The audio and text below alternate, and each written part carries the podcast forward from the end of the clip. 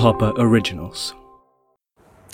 नमस्कार दोस्तों, मैं हूं कहानीबाज अनुपमा और अब देखते हैं करण और पल्लवी की लव स्टोरी में आगे क्या हुआ। पिछले एपिसोड में पल्लवी करण को खत लिखना चाहती थी, तो आज आगे। पल्लवी रात को कलम कागज लेकर बैठी कि करण को खत लिखा जाए।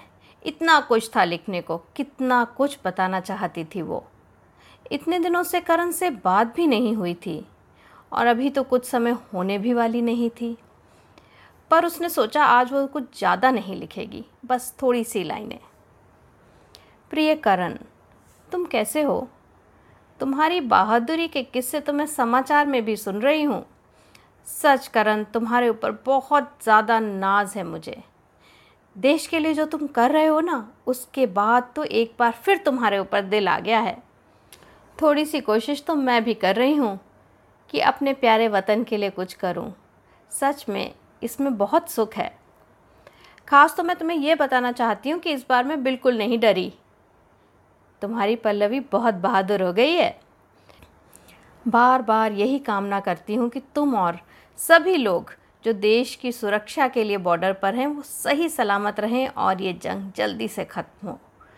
तुम्हें सिर्फ प्यार नहीं करती, बल्कि तुम्हें आदर्श मानने वाली तुम्हारी पल्लवी। बस जल्दी से लिफाफे में खत को डालकर सील किया और फिर सोच में पड़ गई, किस पते पर भेजूं? शायद दत्त साहब को पता हो, पर उनसे कैसे कहूं? सोचकर पल्लवी को शर्म आ गई। कोई बात नहीं, पुराने पते पे ही भेज देती हूं। कभी ना कभी तो करण वापस अपने स्टेशन जाएगा ही। अगले ही दिन पोस्ट ऑफिस जाकर चिट्ठी डालने ही वाली थी कि किसी की आवाज़ आई, मैडम आप यहाँ? पल्लवी मुड़ी तो देखा आर्मी का एक जवान है, वही जिसने गांव में जानकारी दी थी लड़कियों के आर्मी में भर्ती होने के बाबत। हाँ, मुझे खत पोस्ट करना था। अच्छा, कहाँ भेजना है? वैसे तो बॉर्डर पर पोस्टिंग स्टेशन पर ही भेज रही हूँ। अरे आप मुझे दीजिए ना, मैं पता डाल देता हूँ बॉर्डर के बेस का, सीधा वहीं पहुँच जाएगा। सच में? Thank you. लाइए। पल्लवी ने खत उस जवान को दे दिया। अब तो खत पहुंच ही जाएगा। इस ख्याल से ही पल्लवी का दिल बल्लियों उछलने लगा। ओ करण, किसी तरह तो कांटेक्ट होगा। इसी तरह दिन पे दिन, हफ्ते दर हफ्ते गुजरने लगे। ठीक 8 हफ्ते बाद पल्लवी कॉलेज से लौट रही थी कि देखा माल रोड पर खासा शोर शराबा हो रहा था। लोग बड़े खुश लग रहे थे। क्या हुआ होगा पल्लवी? शिवी बोली। पता नहीं। और दोनों लगभग दौड़ती हुई मॉल रोड पहुंची।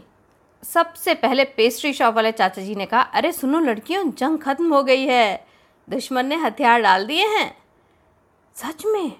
मुझे तो यकीन ही नहीं हो रहा। हाँ सच, बिल्कुल सच, इधर टीवी पर देखो। उन्होंने दुकान के टीवी की ओर इशारा किया। स्पेशल बुलेटिन चल रहा था इस समाचार को बताने के लिए। पल्लवी, अब तो भैया और करण सब जल्दी ही आएंगे। हाँ शिवी, मैं कह नहीं सकती मैं कितनी खुश हूँ। और दोनों सहेलियाँ बात करते करते घर की तरफ बढ़ चलीं।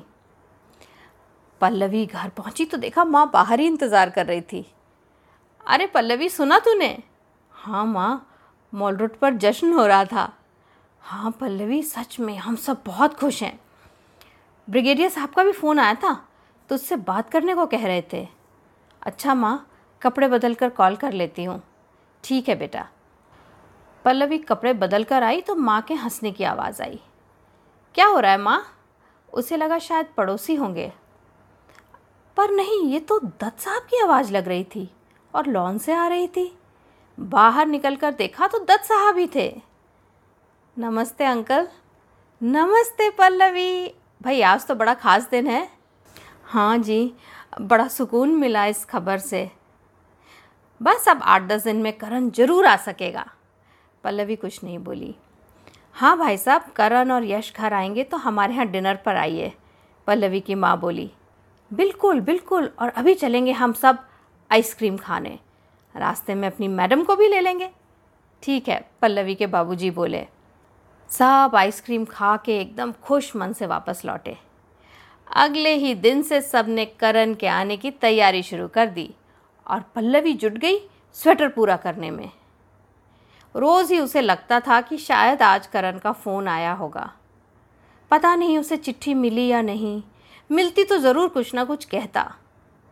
बस इसी तैयारी और इंतज़ार में 10 दिन कब निकल गए पता ही नहीं चला। एक दिन सुबह सुबह ब्रिगेडियर साहब का फ़ोन आया। अरे भाई सुनो, 2 दिन के बाद करण आ रहा है, जो तैयारी करनी है कर लो। पल्लवी को तो यकीन ही नहीं हुआ, इतने महीनों बाद करण से मिलना होगा, लग रहा था सदियां हो गई हों। ओ करण जल्दी से आ जाओ। बस जिस दिन करण को आना था, पल्लवी के बाबूजी ने कहा हम सबको भी शहर के बाहर तक चलना चाहिए, करण और बाकी फ़ौज की टुकड़ी का स्वागत करने और भी बहुत सारे लोग चल रहे हैं। हाँ हाँ ज़रूर चलना चाहिए, उषा जी भी बोली। करण आ गया, बड़ी गर्म जोशी से उसका स्वागत हुआ। करण ने पल्लवी को देखा और पूछा कैसी हो? मैं बहुत अच्छी हूँ करण, तुम कैसे हो? मैं भी ठीक हूँ, कहकर वो दत्त साहब की तरफ बढ़ गया, फिर उनकी गाड़ी में बैठकर चला गया। पल्लवी को थोड़ा अजीब लगा, पर फिर उसने सोचा शायद बहुत थका होगा करण। पल्लवी के माँ बाबूजी को भी उसका व्यवहार कुछ बदला हुआ सा लगा। रास्ते में बाबूजी ने पल्लवी की तरफ देखकर कहा, पल्लवी बेटा, जंग बहुत ही गहरा और परेशान करने वाला अनुभव होता है, करण को शायद कुछ समय की ज़रूरत हो, इस बात का ध्यान रखना। जी बाबूजी। फिर क्या हुआ? क्या करण को सिर्फ थोड़ा सा समय चाहिए था या बात कुछ और थी, ये जानिए अगले एपिसोड में। मैं हूँ कहानीबाज अनुपमा। अगर आप मुझे कुछ लिखकर भेजना चाहते हैं, अपने सुझाव देना चाहते हैं, अपने कमेंट्स देना चाहते हैं, तो मेरा ईमेल आईडी है makehappyfoundations@gmail.com। अगले एपिसोड में मैं फिर हाजिर होंगी करण और पल्लवी की लव स्टोरी को आगे बढ़ाने के लिए। आज के लिए नमस्कार।